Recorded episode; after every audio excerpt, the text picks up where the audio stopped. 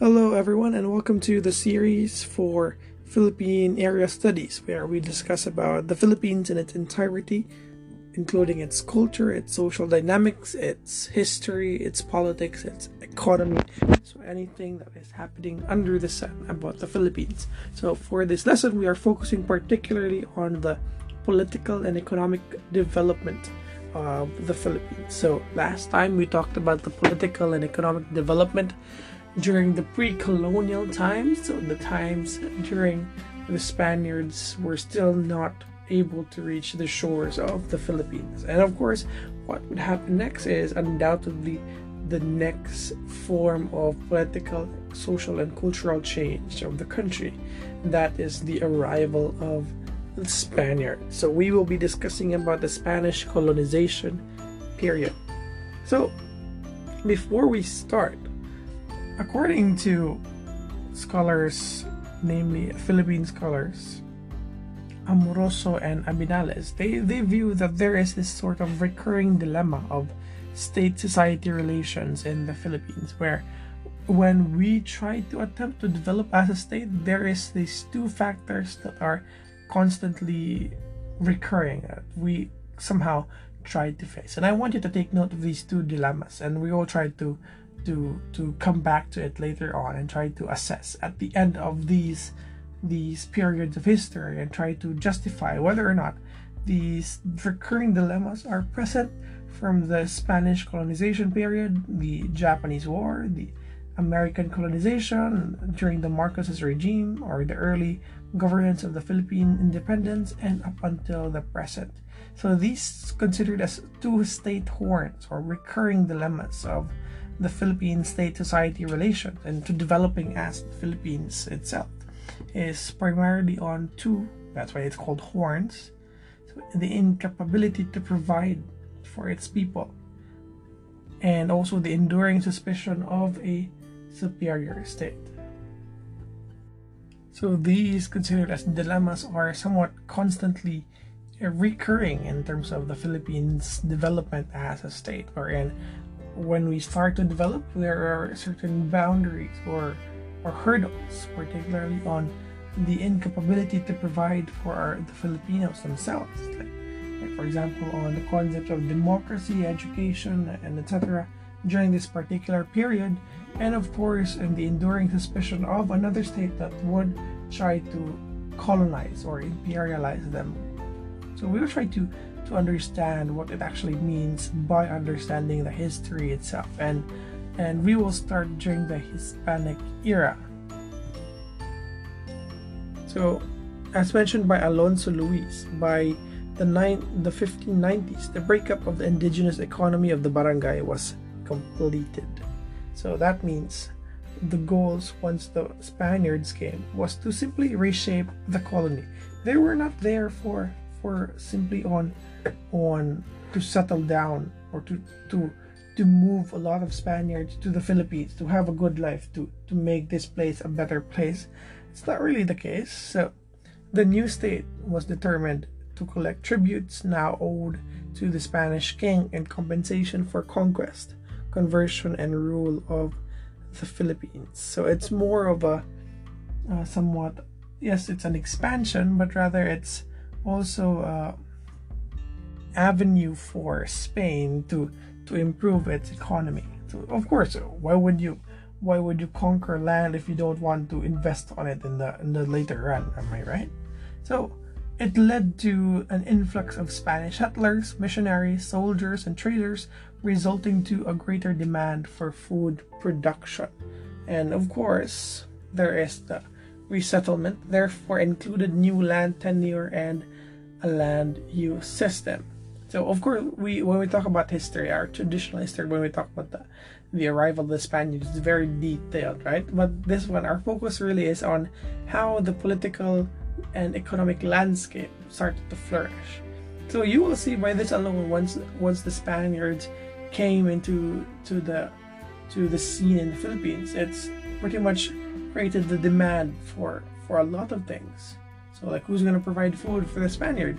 Who's going to provide housing for the Spaniards? Who's going to serve the Spaniards? So, of course, you get the idea that the people who are living already in the first place were, in other words, obliged to do or serve their Spanish colonizers. So, thus, the existence or the emergence of the transition between pre colonial and post colonial societies or pre colonial to colonial societies.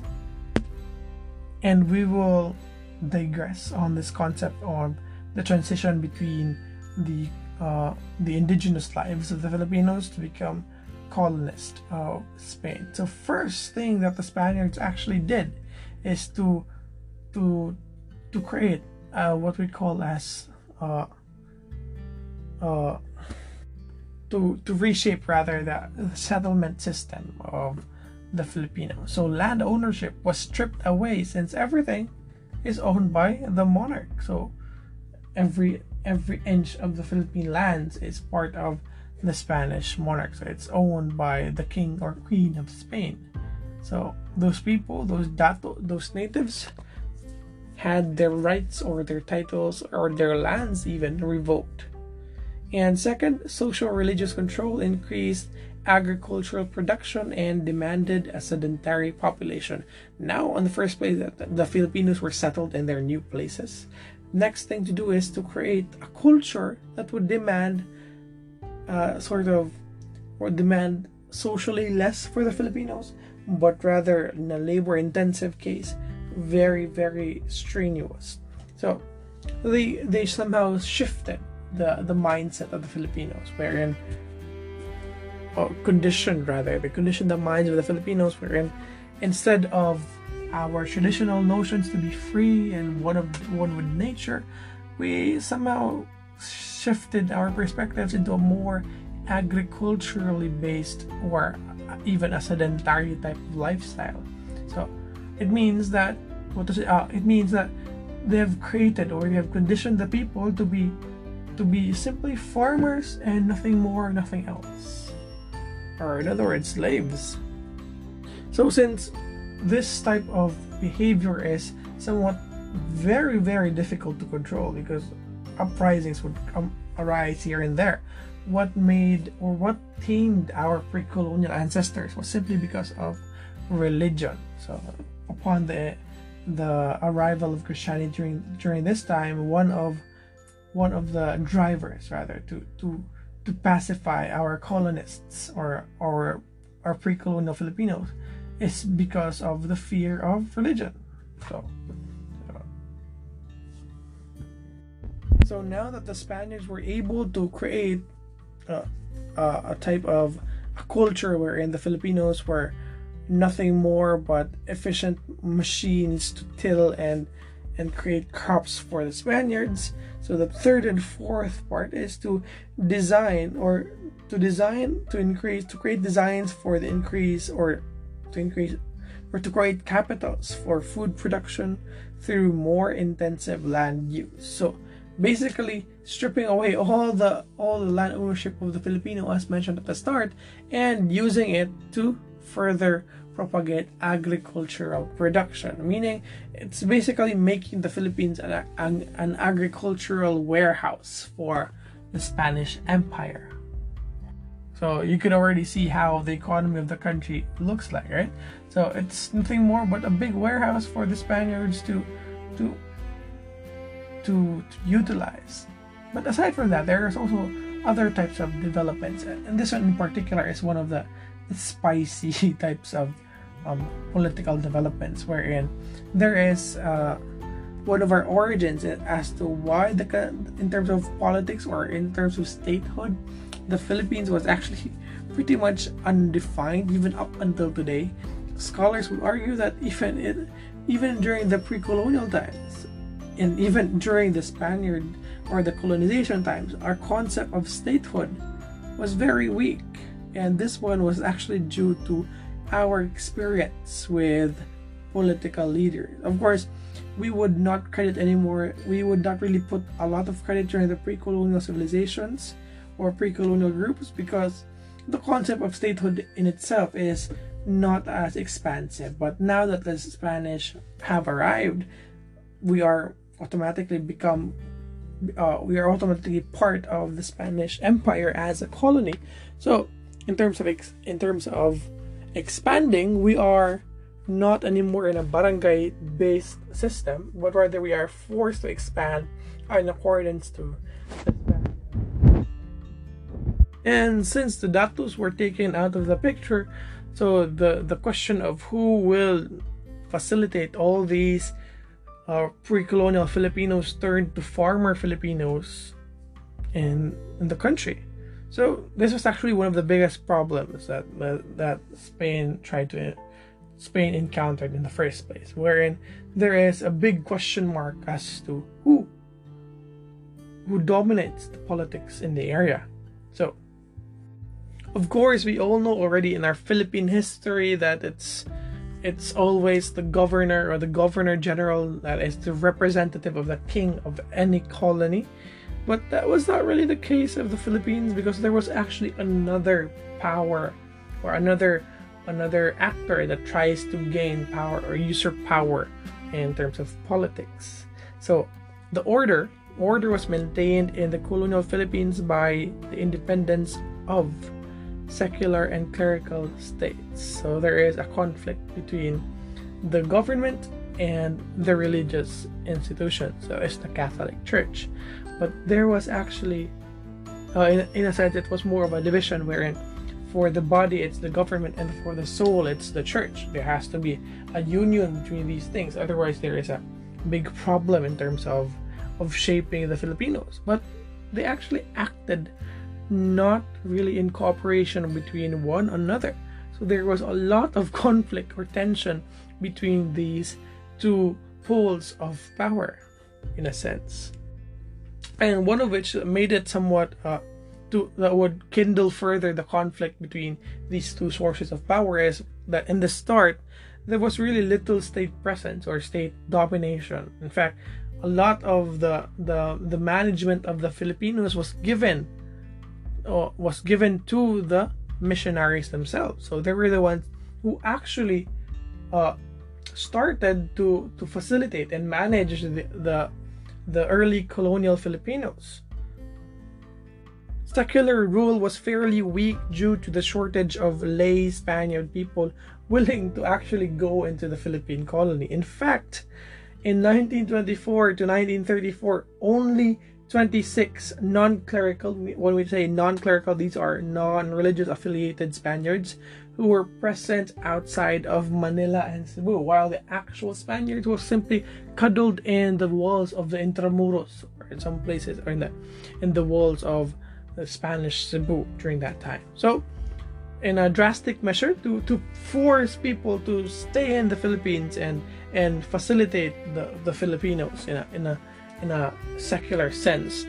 In 1977, sorry, 1677, so the crown offered full pardon to criminals in the Spanish America who would enlist to serve in the Philippines. So imagine imagine one of the imagine that in a sense. So like so people who come to the Philippines are either religious or or criminals who are pardoned or just or criminals who just want to receive pardon. So that really leave a lot of political will to the friars. Or in other words during the start of the spanish colonization the friars dominated the state or the friars controlled the politics. And of course there is a, a sort of balance of power between secular and clerical states. So there is a conflict between who is the political leader in this area. Of course, we all know that the governor general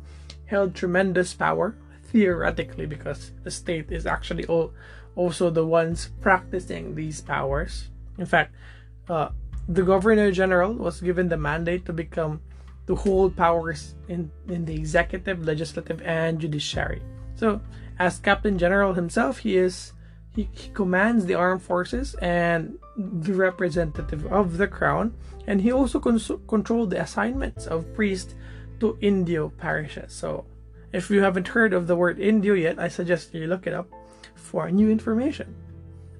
So since it was the the friars or the religious groups who actually uh, who paved the way for the colonists to to to to experience a sort of a habitable or a colony colony habitable version of the Philippines. They they simply demanded a lot of power from it. So so they were sim- they simply refused the authority of the governor general himself. And in certain occasions, when the governor general tried to uh, enforce his authority over religious groups, the orders simply threat to desert parishes en masse. So, in other words, it's like a it's like a strike, but going back to Spain or going back to their to their to their mission country. So, this really exposed the state's dependence to the clergy during this time. So the, the, the state simply had no choice but to to let these friars do whatever they want because otherwise they can't manage these Filipinos alone. So since the Spaniard uh, there are very little Spanish people interested in coming to the Philippines and it's only the clergy or the, or the missionaries who are very keen in expanding Catholicism and of course also also enjoying the powers of ruling over certain Filipinos and abusing their authority, it's something that the, the Spanish government simply cannot let go of. Otherwise, they, they would experience a lot of chaos during these during, during these early colonization periods. So this eventually created to the establishment of haciendas. So these haciendas are managed by lay administrators of religious orders in a setting in which the church and the local government were fully meshed. So think of haciendas as like your local barangay, but the leaders of this one is not the governor general, it's not the gobernadorcillo, it's not the dato, but it's of course the clergy or the missionaries. So this this existed in all places in the Philippines, or like in particular in Visayas and Luzon. But this sort of power did not really persist and in the final years of Spanish colonization. So, particularly in 1872 and to the ends and and years of the Spanish colonization period, Spain's weakened grasp to its colonies is hindered further through the following reasons. First is the Philippine. Uh, first is sorry, it's not reasons rather there's only one reason so the philippine liberalization of its economy so this one it, it led to an, an a substantial amount of economic growth. So which eventually led to the domination of the british capital. So if you're familiar with this one this is when the classical gold standard tried to emerge and then there was this uh, global market system that facilitated in in the in this time but was very efficient. So they had to liberalize the trade instead of it being an empire based national economy. And of course, the Chinese distribution networks further enhance enhance the, the power uh, or restricted the power of the friars because uh, the states had control or had stronger negotiations with the Spanish Spanish uh, merchants. And of course, it also led to a Filipino export growth. Oh, sorry, Filipino-led export growth, wherein the Filipinos themselves turned elites and are able to participate in the market. So it's not anymore a very secular control. And this one, like the the the church or the missionaries particularly, created a stand, more of a last stand and there is a conflict between the church within in itself. So this was when the clash of the secular parishes and the missionaries emerged. So if you're not familiar with the difference between the secular or the diocesan diocesan uh, the group and the missionary, so a good example I could give you is San Jose is a missionary. It's a it's a mission order, and diocesan is basically like is high likely on the parish that you're in, so like the Archdiocese of Pardo, for example, or like the cathedral. So these are owned by the secular parishes, meaning they are directly under the orders of the Vatican. Meanwhile, the missionaries are are are answered or are are managed by the order or the mission the mission orders themselves. For example, uh, the Augustinian Recollects, it's a good example. The OAD, um, the Jesuits, so the Franciscans. So instead of answering directly from the Vatican, they answer first to their mission, and the mission directly answers to the Vatican. While instead of of going through a mission or having a mission, so the secular parishes answer to the diocese, and the diocese answer to the Vatican. So in 1970s, or sorry, in, in 1770s, there was a secularization of parishes. So uh, you might wonder why, like why did why did the missionaries lose control over the Philippines? In fact, that should be the procedure, where the missionaries are the forefront of evangelization, and once it's established, the the the people or or the the people and the members of the church who would stay in those evangelized areas are the secular uh, secular or the diocesan priests. So so mainly the missionaries are more of a forerunners. And then once it's settled the diocesan takes over. So that should be the standard. But of course a lot of religious groups really enjoyed the power that they had over in the Philippines because simply there's no state to to tell them what to do or what not to do. It was now more of a conflict between the missionaries and the diocesans, eh, between particularly on the missionaries not letting go of their haciendas. So the diocesan seminaries welcomed the sons and and uh, the sons of the Indios and the Mestizo families, while uh, the religious organizations really are somewhat strict during that time. So one of the good heritage or examples that I can give you is is is the Withstanding School there in Mabolo, if you're familiar. The, the Diocesan Seminaries in Mabolo. So the Seminario Mayor de San Carlos is one of its uh, it's one of the oldest schools in the Philippines. In fact, it still uh, existed during the Spanish colonization period. And of course, the emergence of liberal governors so also uh, attacked directly so the or, or expose the abuses of friars so we should not confuse the friars and the the secular priests because they have they're they're different in terms of of the role in the church system. So this is all this was also during the time where people started to write against the secular uh, the, the mission or the orders that were dominant in the Philippines during this time. So I would I would read you the uh, script taken from OD Corpuz. So an observer sent from Spain to the Filipinas reported in 1842 that during the last years, officials newly arrived in Manila issued anti-friar measures one of these forbade the friars' practice of whipping their practitioners for not religiously observing church requirements. The friars petitioned to be allowed to continue whipping their practitioners, explaining that the lashing would be done in front of the church door. The governor not only dismissed the petition but also circulated his decision among the natives. So this caused the greatest grief among the parish priests. It's it's more of a realization period that the, oh, they're losing control over the colonies themselves. This led to the religious groups trying to at least retaliate to, to try to grasp control over the Philippines. So secularization of parishes were stalled by the friars.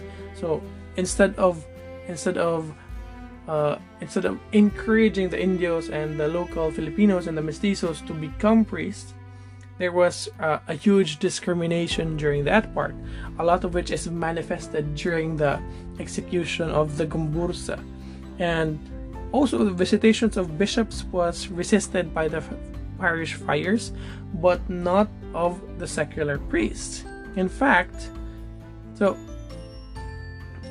Secular priests were used as pawn assisted by the bishops to subordinate posts in order controlled parishes where they became targets of friar anger. So there was a there was already a clash between the secular priest and the religious or, or, or the order based priest. So by the late 19th century, Filipino priests were among the most intellectually abled men of the colony, and the Spanish friars of the Philippines were mainly poor provincials of limited education and experience. So there was really a, a, a, good change in terms of the religious landscape of the Philippines as well.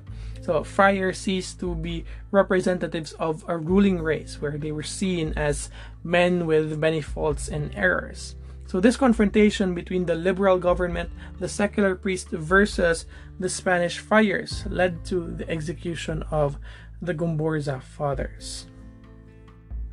That is also why the this this event or the, the death of the Gomburza was one of the rallying points of Philippine liberal ideologies because it's this was in a period where uh, having Filipino priests was actually scarce. And this was also the time where the, the order was very, very somewhat insecure with them losing their power that they had to to to sort to other measures like blackmailing or framing uh, secular priests into to to being uh, to to to dub them as rebellious by nature and then leading them to be actually executed so this struggle persisted even later on so the interest between friars and elites resulted into more tension. So it was more of a like the secular the secular priests or the secular groups were not able to to overthrow the, their, the influence of the order friars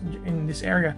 It now transitioned or the burden was rather passed or buck passed by to the elites. So it was now the elites uh, who were at the forefront of the battle against the friars themselves. So the principal site of conflict was mainly through education. And now you're familiar in this period, this is when the Ilustrados are in the forefront of the conflict. So the orders clung to reactionary curricula and resisted making Spanish or the Spanish language intrinsic to Philippine learning. So if you're wondering why, even if we're colonized in by the Spaniards for 333 years. We are pretty much not masters of the Philippine la- or the Spanish language. In fact, it's it's not heavily part of our culture. And in fact, once the Americans arrived, we we easily uh, forego of these uh, of this language, or in, in other words, we were easily we easily forgot the Spanish language, or in other words, we never learned a lot about it in the first place. It's because the Spaniards were really, uh, uh, how do you call that, uh, limited in teaching the language because they know that if the, the Filipinos would learn the language, they would also somewhat eventually overthrow these friars themselves because their abuses would be would be shown in the spotlight. So this was somewhat inevitable for for this the the parish or the friars or the orders because of the emergence of the Ilustrados. So from this, through the European Enlightenment, emerged a group of self-proclaimed uh, learned individuals, that is the Ilustrados. So this is also when the Ilustrados abandoned the Catholic Church for anti-clerical Freemasons. So I believe you're highly familiar already in the scenario. This is this is the time of Rizal and friends uh, writing and creating speeches against the abuses of the, the friars. So to, to make it clear, like they're they're really not atheists or like they're really not against God. They're simply against an abusive an abusive church. So but of course it's viewed by the the orders as something as anti-clerical and uh, heretical by nature so they were they were somewhat considered as as like the devils in their in the in the eyes of the orders but eventually they created the the order or the the, the group name La Solidaridad or the propaganda movement and let's try to refresh the the purpose of the La, Solidaridad. So the movement mainly had five primary goals, sort of, uh, so to speak. So first is administrative reform. Second is eradication of corruption. Third is recognition of the Filipino rights by loyal Spaniards. And fourth is the extension of Spanish laws to the Philippines. And Fifth is the assertion of dignity of the Filipinos. So, are you getting the picture now that the purpose of the La Solidaridad is not to view as as a as a as a front for revolution, but rather as a front for reformation. So the La Solidaridad really did not aim to to give an independent Philippines, but rather to create a Philippines in a, a version of the Philippines being a province of Spain to give equal rights of or to give equal rights for Filipinos similar to the Spaniards. Even Rizal was one of the main proponents for reform. Rizal never, never, never, never mentioned or never uh, promulgated ideas of revolution. It was never in his in his agenda in the first place. It was and uh, it was Andres Bonifacio, who was very radical in terms of revolution in his KKK. But Rizal was more of a reform. So he believed that the Filipinos were not ready for, for an independent state. So what's better for the Philippines, he viewed during this time, is to become uh, a province, an equal to the people of Spain, to be represented by Spain, not as a colony, but as a province and of course we also have to highlight Rizal as well. So uh, Rizal is uh, is a highly accomplished, a well-traveled, and best known for writing two of the incomparable novels expressing absurdities of life in the in the colony. In fact, it was one of the earliest writings in the East that expressed anti-colonial sentiments. During this time, uh, countries, our neighboring countries like India and and uh, Southeast Asia were inspired actually a lot by Rizal because it, it it sort of acted as a catalyst that we could actually create uh, we could it, it encouraged anti-colonial sentiments it, it encouraged to to to write against abusive colony or uh, colonizers so the Noli Me Tangere was, of course, written in Spanish, translated in German, and smuggled in the Philippines. A very, very interesting history of how it, it spread in the Philippines. Was a first of its kind anti-colonial novel in Asia. That's why scholars like Benedict Anderson dubbed Rizal as the first Filipino, because he was the first one to create the idea that we are independent we are we are actual people and we are not colonists. And now we move to the philippine revolution. We're not gonna go tell the story of rizal's life we're gonna focus on the entirety of the philippine development and the or or the downgrade of the Spanish rule in the Philippines. So the Katipunan, of course, is somewhat the polar opposite, rather, of of the La Solidaridad, where it aimed not reform but rather overthrowing the Spanish Empire, including the friars, including the government, including the Spaniards themselves. So Rizal was, of course, for elite reformism, but Bonifacio's Tagalog demanded lower class radicalism, meaning we have to gain what is ours, and the Spaniards are not part or should not benefit from any of it. A little quick trivia, as you might wonder, like we have been colonized by the Spaniards and we were not really treated equally. We were not really treated fairly. But why is it that instead of abandoning other culture, other Spanish cultures, simply like just like like how easily we abandoned uh, um, um, the Spanish language, why did the religion, particularly Catholicism, remain dominant in the Philippines? Why did it persist in the Philippines? A very interesting take, especially in Reynaldo Clement, uh, Reynaldo Ileto's work, The Passion and the Revolution, highlights the, the importance of religion as somehow sort of the unifying, unifying.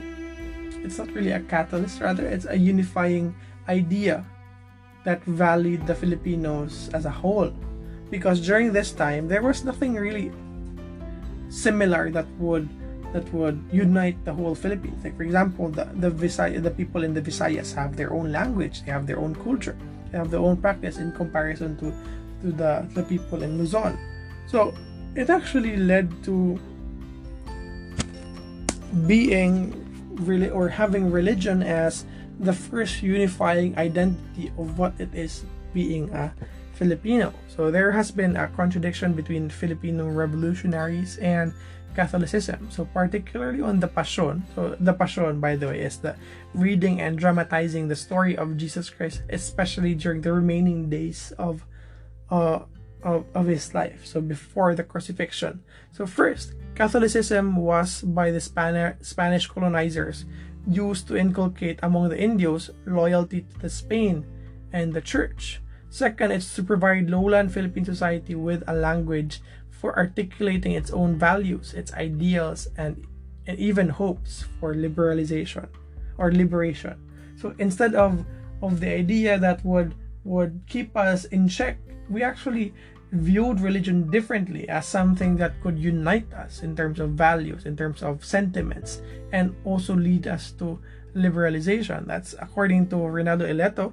Filipinos nevertheless continued to maintain a coherent image of the world and their place in it through the familiarity of the Passion, an epic that appears to be alien in content. It's not somehow physically relatable to the Filipinos, but upon closer examination, reveals the vitality of the Filipinos' minds.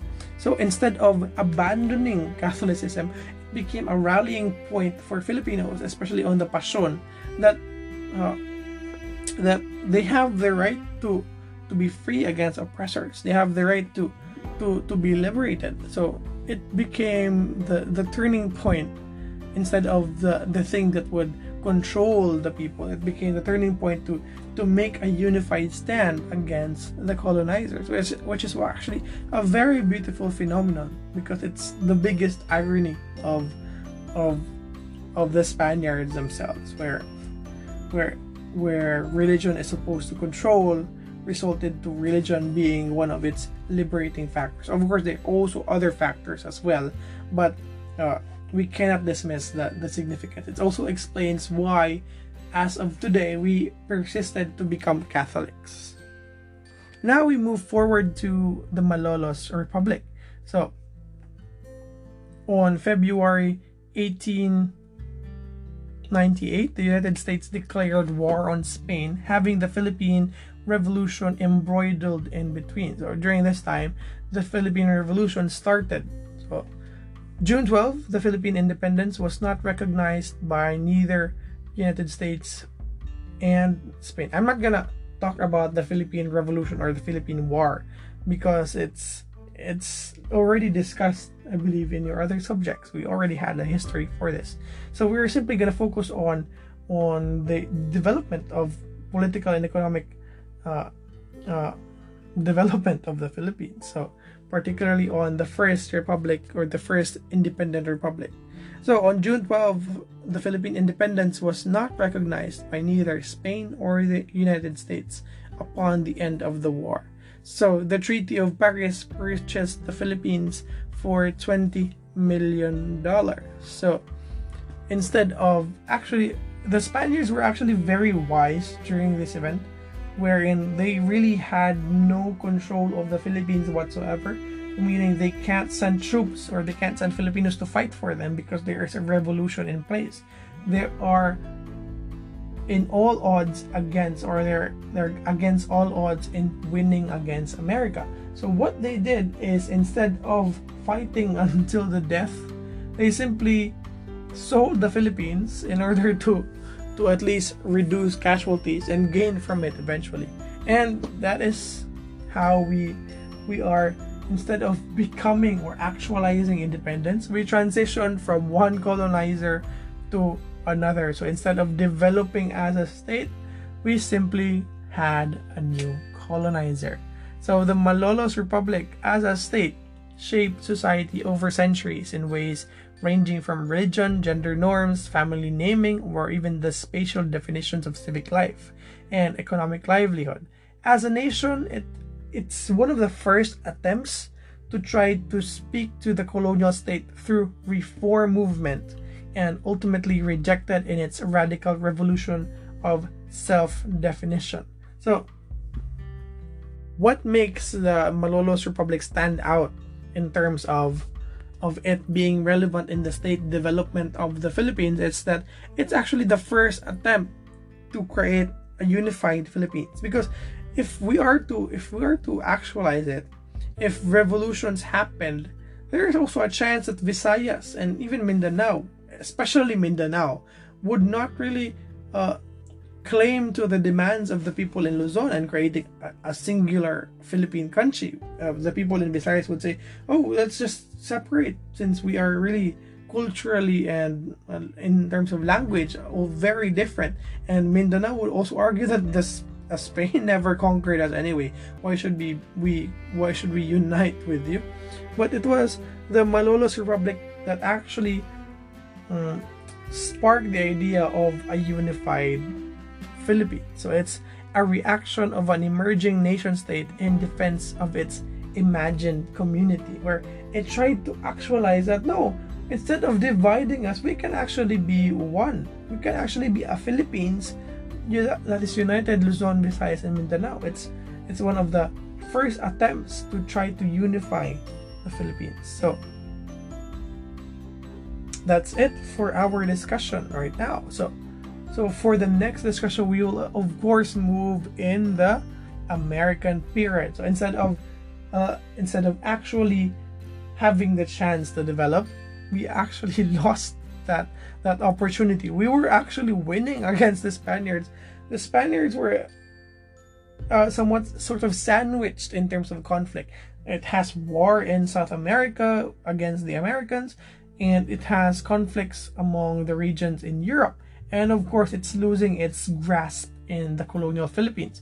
There is really no opportunity whatsoever for this for Spain to to to hold or to tighten its grasp for the Philippines. So just imagine if the United States never accepted the the accepted selling the Philippines or like accepted accepted the price for Philippines to be sold. Just imagine that. Of course, but Philippines is a very strategic location in Asia.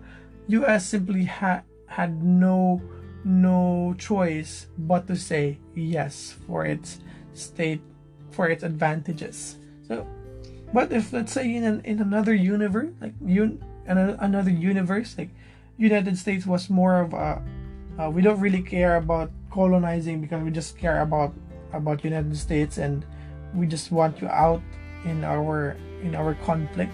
So we let the filipinos decide what to do with you. So there would be a chance that the malolos republic could actually potentially become a a proper state during this period.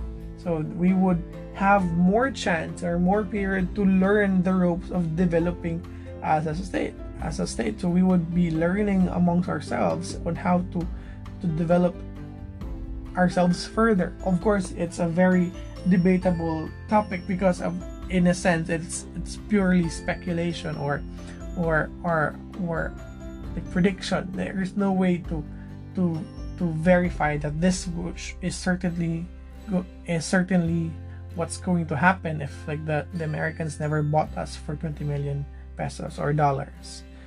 All right, so let's just end the discussion there, and I hope you've learned something and you've learned something interesting in the Philippine political and economic development during the Spanish period. So we're not strictly dealing with history here because that's another subject for you to to to be enrolled at. So we're focusing on how how the Philippines tried to become at least a state.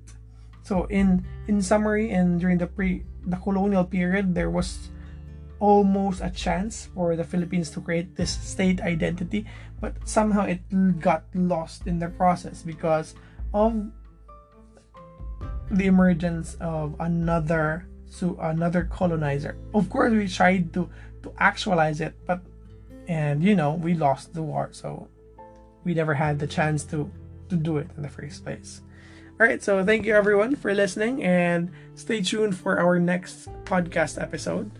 So that will be the American colonization period.